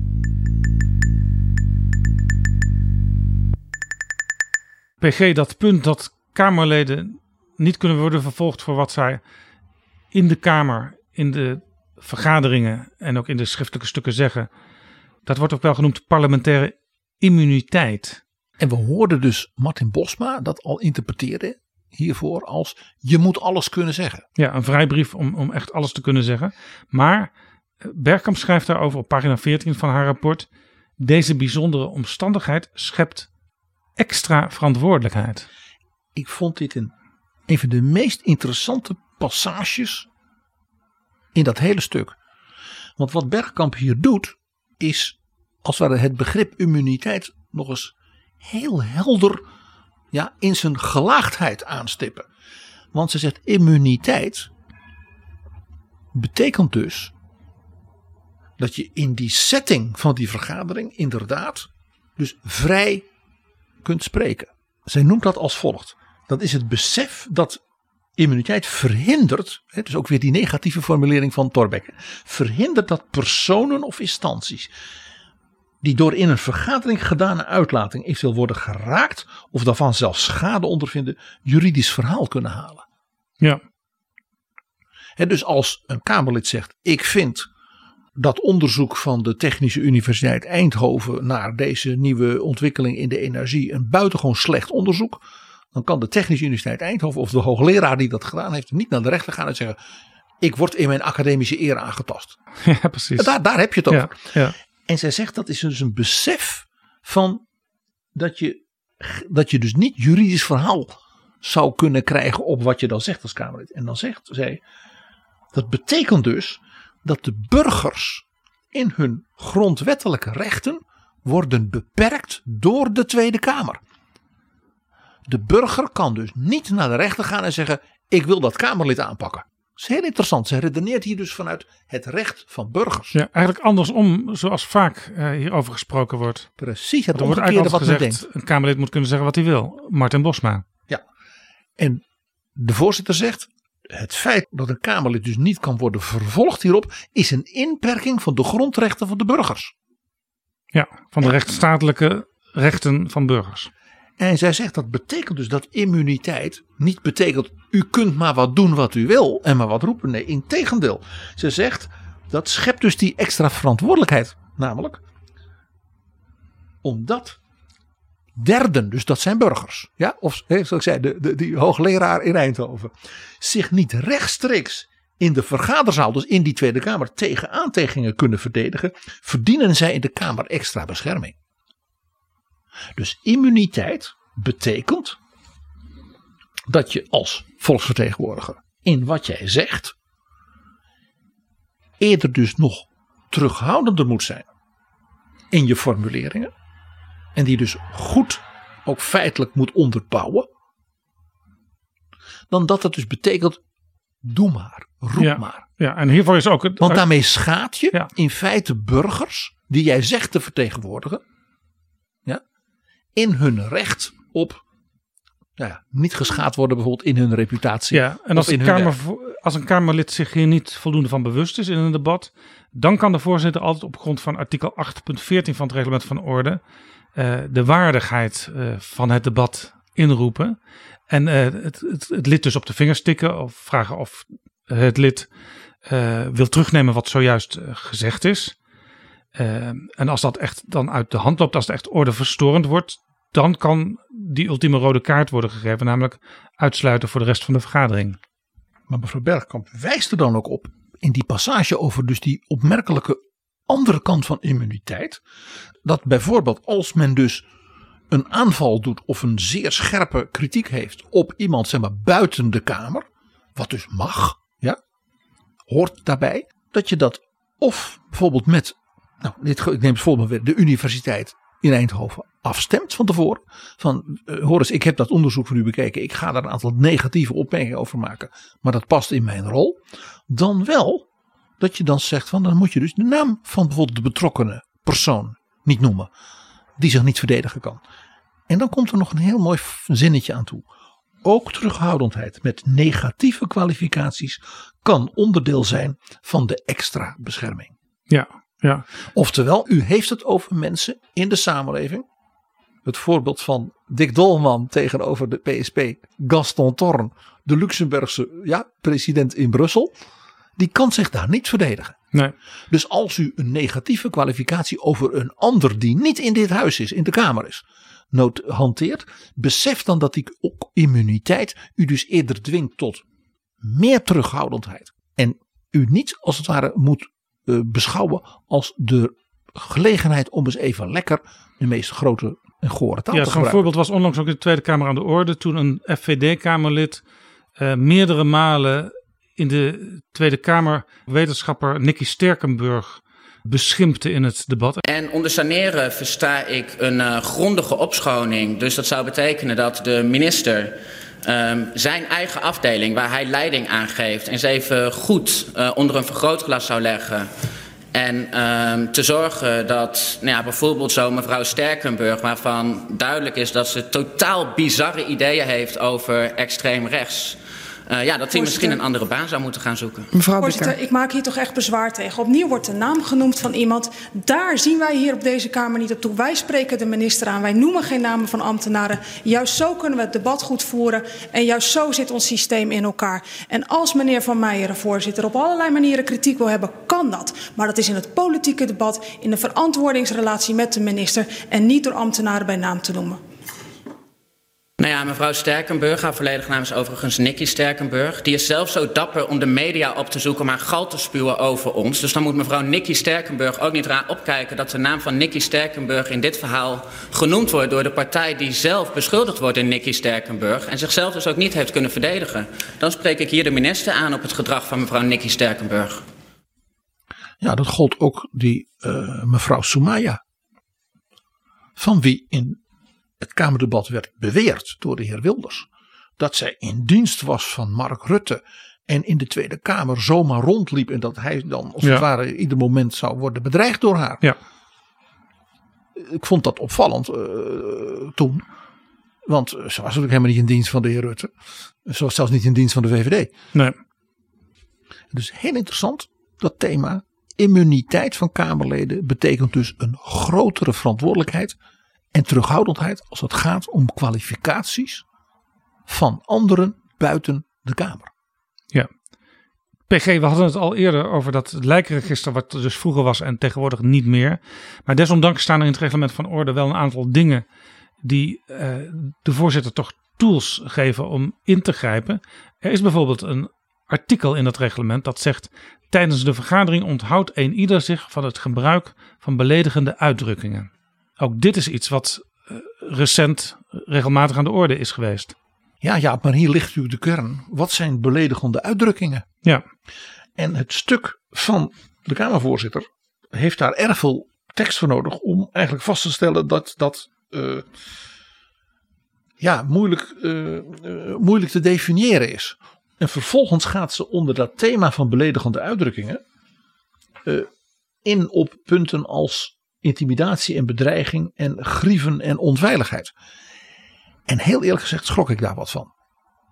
Want volgens mij zijn intimidatie, bedreiging en zelfs de veiligheid van mensen aantasten toch iets anders dan belediging. Maar het, zijn natuurlijk, het is natuurlijk een, een geleidende schaal zou je kunnen zeggen. Nou ja, dat is het gevaar als je zo denkt.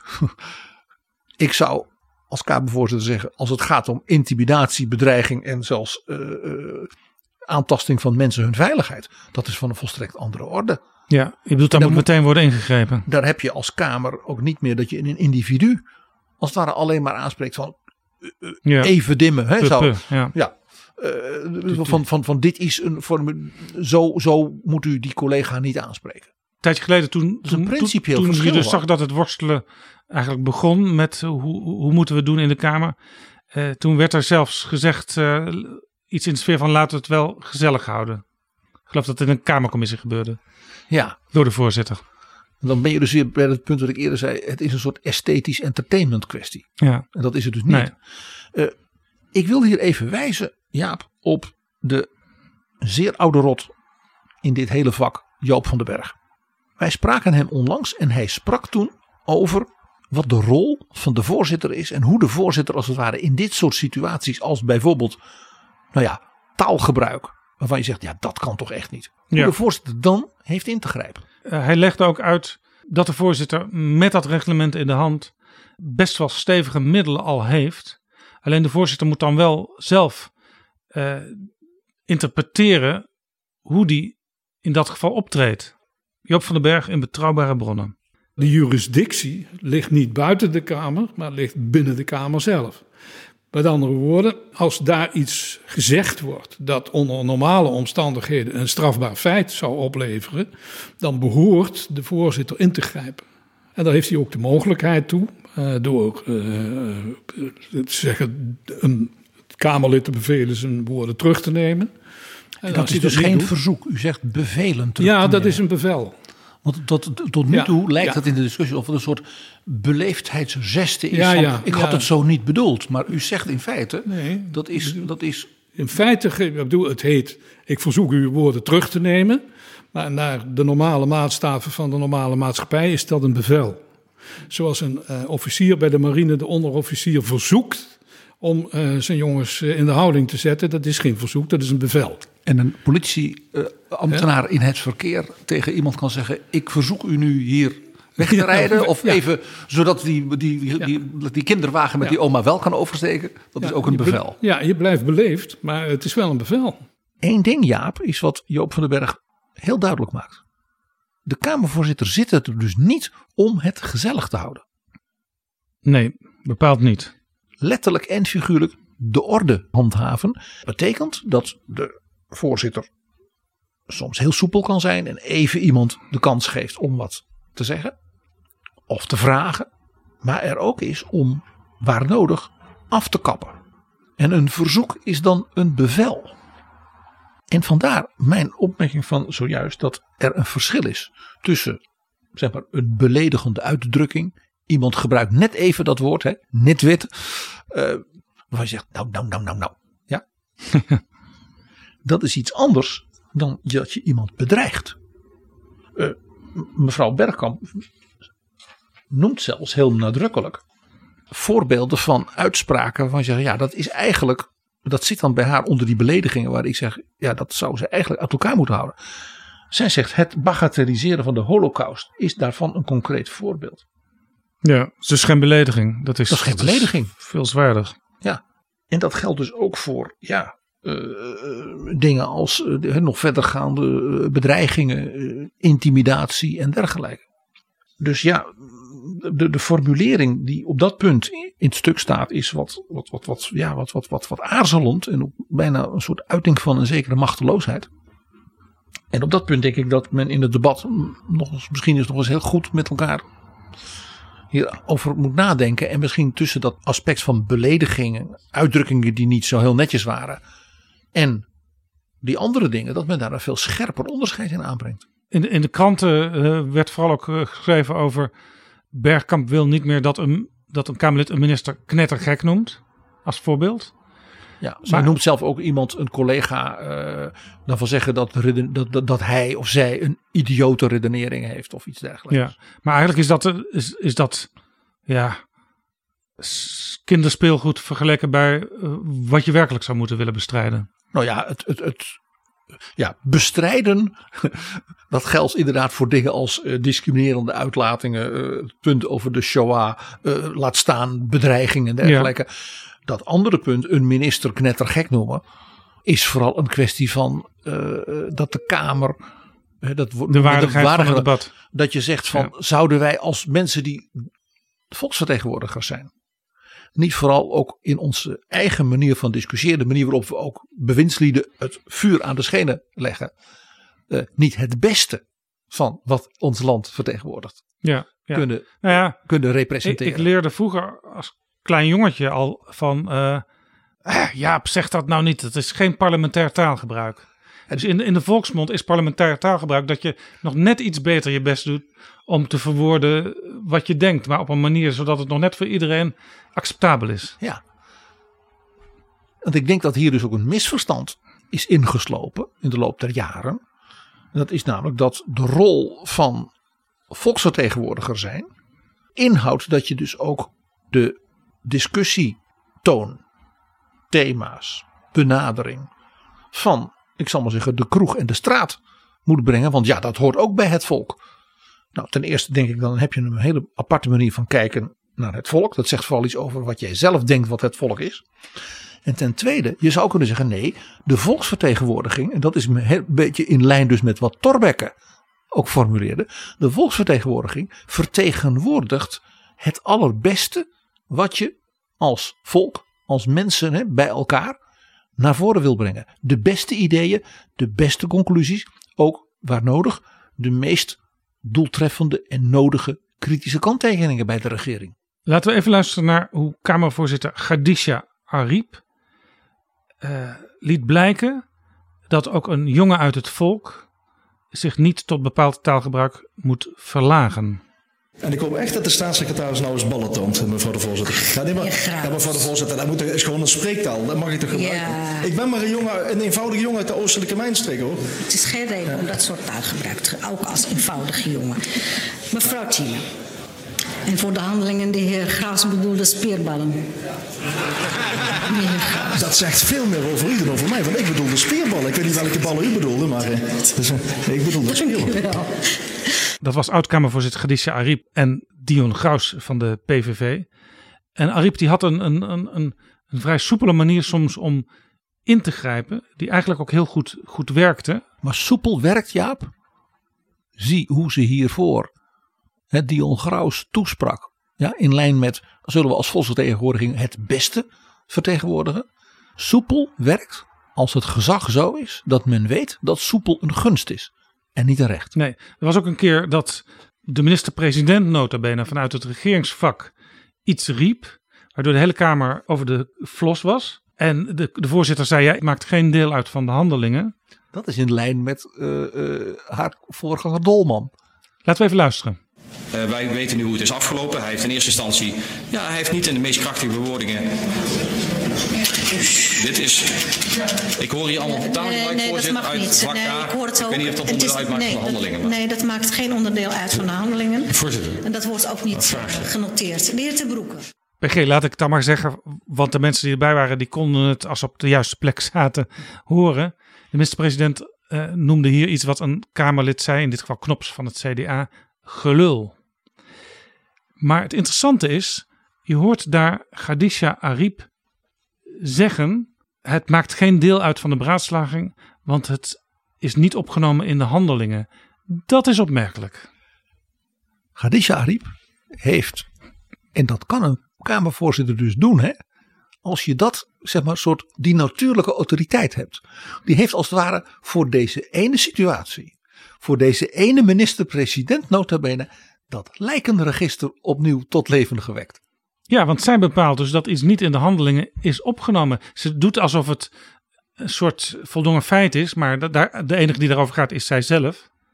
En zij heeft dus gezegd, dit komt niet in de handelingen. En uh, dat lijkt dus alsof het lijkenregister, wat ooit is afgeschaft, er nog gewoon is. Dat is ook een heel merkwaardig parlementair historisch moment wat we hier hoorden. En het was de minister-president. Het was niet een Kamerlid dat even per ongeluk uh, hè, in een iets te fel interruptiedebat zei dat die andere, dat andere Kamerlid een schobbejak was. Ja, maar het is eigenlijk een illustratie. Een Kamervoorzitter uh, heeft dus al tools in handen. Uh, zonder dat je dat reglement nog, nog scherper hoeft te maken. Uh, en een Kamervoorzitter kan ook soms wat verder gaan dan misschien heel een, erg naar de letter van de regels is toegestaan als er maar voldoende gezag is. Zo is dat Jaap.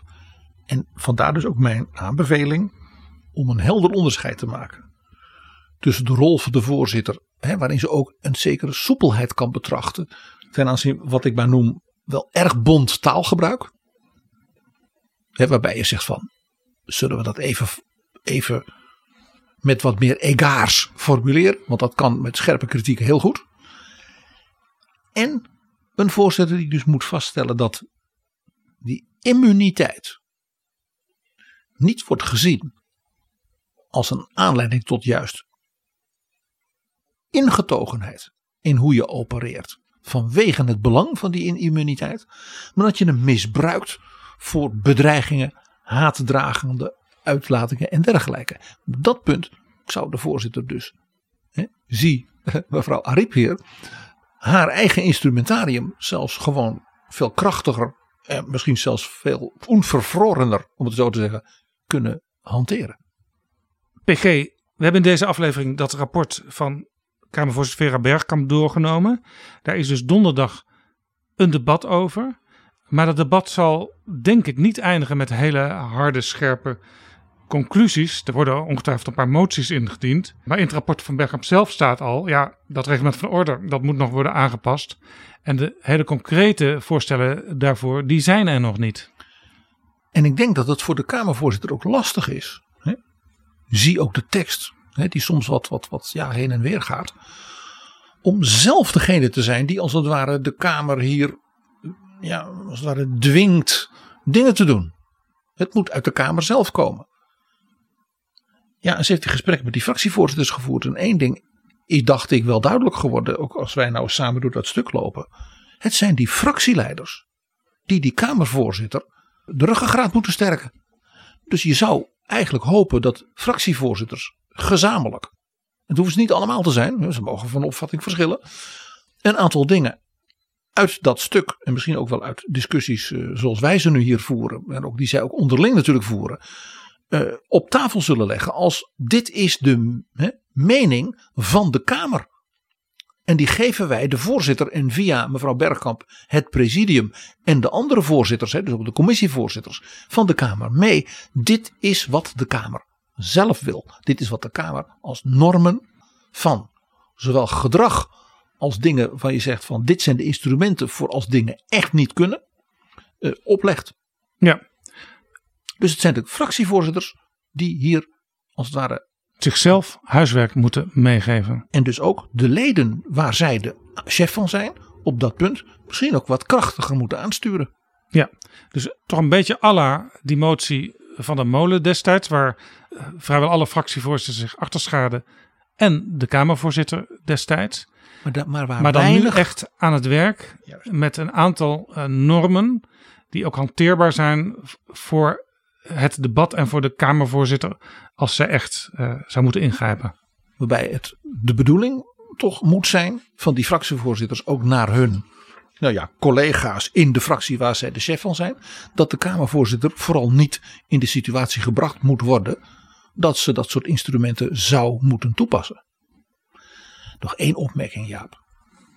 Heel veel dingen, het wordt nu in dit stuk niet genoemd, maar heel vaak wordt gezegd de mensen kijken dan op de televisie en dan zien ze al die Kamerleden uh, op hun telefoons zitten werken. En dan denkt men dat is een gebrek aan respect.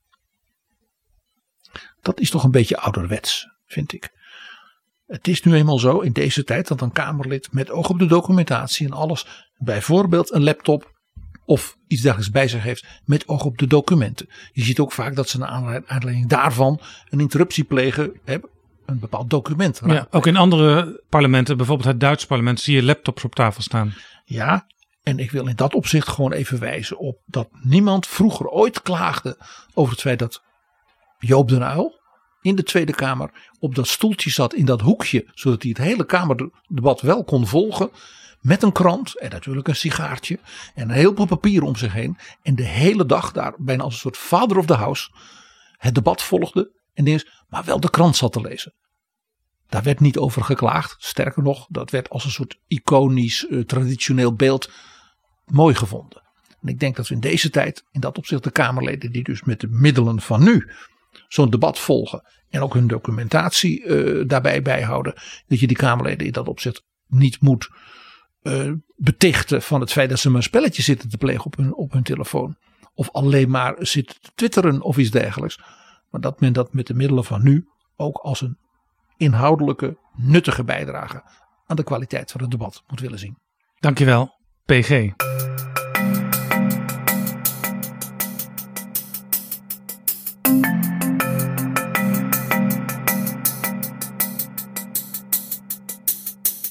Zo, dit was Betrouwbare Bronnen, aflevering 249. PG, een paar weken geleden hadden we een aflevering over de nieuwe Europese bankbiljetten. Help Christine Lagarde. Oproep ook van de Lagarde eh, om de burgers mee te laten denken wie zouden er op die bankbiljetten moeten verschijnen. Welke Europese grootheden. Nou, daar hebben mensen op gereageerd en daar reageren eigenlijk nog steeds wel luisteraars op. Maar we hebben deze week ook een, een ander bericht binnengekregen. Een suggestie om een aantal afleveringen aan één persoon te wijden. En die suggestie die komt van Bas. Hallo Jaap en PG. Al geruime tijd luister ik met veel genoegen naar jullie prachtige podcast. Ga zo door. Vooral de afleveringen, de speciale afleveringen over China of Duitsland of Amerika, die jullie in verschillende vormen hebben gemaakt, zijn uh, um, heel mooi en uh, luister ik altijd heel aandachtig. Nu vroeg ik me af of het misschien ook een idee was om een keer een aflevering over Charles de Gaulle te maken. Vooral zijn tijd ook in de Eerste Wereldoorlog, in gevangenschap, de Tweede Wereldoorlog en hoe hij het Vrije Fransen geprobeerd heeft uh, te leiden. En natuurlijk zijn tijd na de Tweede Wereldoorlog en zijn presidentschap. Ik dacht dat valt vast een heel mooi verhaal door PV van te maken, uh, die ook parallellen voor wat de Europese Unie vandaag is. Ik uh, blijf jullie met veel aandacht volgen. Heel erg bedankt. Groeten. Ja, Bas stelt zelfs voor PG om er een drieluik over te maken over uh, de goal. We hebben natuurlijk al wel eens heel uitgebreid over de goal gesproken. Jaap, een tricolore zou dat zijn. Zoals de Franse vlag. Ja, je begrijpt, hij spreekt mij natuurlijk mijn hart aan. Er is hebben... nog wel veel meer te zeggen dan wij gezegd hebben tot nu toe. We hebben toen in die editie vooral over het boek van professor Julian Jackson, A Certain Idea of France, A ja. Life of ja. Charles de Gaulle, gepraat. Omdat ik dat boek zo ongelooflijk inspirerend vond.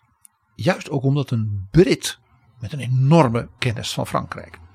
Die ook geweldig de archieven en ook persoonlijke dingen van medewerkers van de Gaulle. Wat die allemaal, die man is daar echt jaren mee bezig geweest. Het boek is ook heel erg dik. Het is een prachtig boek. Maar juist een Brit. En waarom? Omdat een Brit excentrieke mensen aan kan. en de Gaulle was natuurlijk in veel opzichten een hele excentrieke man. Zegt dat wel, ja. Een uitzonderlijke figuur.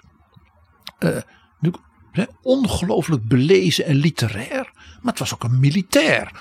Uh, ja, in een aantal opzichten zou je kunnen zeggen was het niet zo'n hele grote democraat. Tegelijkertijd, ja, hij vocht, ja, desnoods in zijn eentje, voor vrijheid en democratie tegen Nazi-Duitsland. Dus ja, een man met vele, vele eigenschappen en vele, vele aspecten. Dus ja, drie edities, ja, het is natuurlijk veel te weinig. Veel te weinig. nee, ik ben dus heel blij met deze suggestie. En impliciet zegt hij eigenlijk dat mevrouw Lagarde, die natuurlijk ook een beetje uit de liberaal-gaullistische hoek komt, Le Général op een van die biljetten moet zien te krijgen. Dankjewel voor deze suggestie Bart en je hoort het al, we komen erop terug. Dit was Betrouwbare Bronnen 249, mede mogelijk gemaakt door de vrienden van de show. En wil jij ook vriend worden, ga dan naar vriendvandeshow.nl slash bb. En binnenkort kun je, als je vriend van de show wordt, meedingen naar weer een nieuwe publicatie. Want ik heb een hopelijk voor u ook heel boeiend nieuw boek gemaakt. Met interviews met jonge top-Europese politici over hoe zij naar de toekomst van Europa kijken. Ja, dat zijn christendemocratische politici. Ja, dat is ter voorbereiding op het grote congres van de Europese christendemocratie. Juni in Rotterdam. En jij bent daar als, als, als historicus van de partij bij betrokken. Omdat, ja, de luisteraars die weten dat wel. Geschiedenis en toekomst met elkaar verbonden zijn. En zo is dat. En dat zijn dus hele jonge mensen uit Roemenië, uit Finland, uit Portugal, uit België, uit Duitsland, uit Frankrijk, een jonge Nederlander, een Kroaat. Fascinerende, interessante jonge mensen die dus niet alleen maar een soort jongerenclub zijn, maar ze hebben vaak ook hele belangrijke functies, hoewel heel jong. En dan is het extra interessant ook hoe verschillend ze zijn en hoe ze vanuit hun culturele verschillen. Ja, Roemenië is niet Portugal. En al helemaal niet Finland.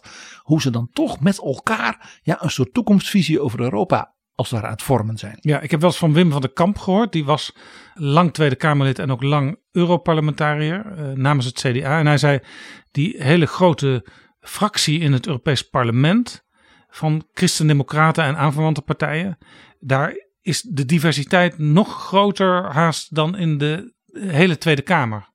Dus ook in dit boek zal dat waarschijnlijk blijken, PG, hoe groot die diversiteit in Europa onder die christendemocraten is. En hoe je dus ook met elkaar, vanuit die heel verschillende achtergronden, in geloof, in herkomst, in generatie, nou ja, en land, in taal, je met elkaar dus nieuwe woorden en nieuwe ideeën vindt en formuleert voor die toekomst. En vijf exemplaren van dat boek zijn beschikbaar voor de vrienden van de show. En alle vrienden die krijgen een mailtje. En als je daarop reageert, dan ding je mee. Het heet Seeing Europe Anew. Dit was Betrouwbare Bronnen. Tot volgende keer. Betrouwbare Bronnen wordt gemaakt door Jaap Jansen in samenwerking met dag en nacht.nl.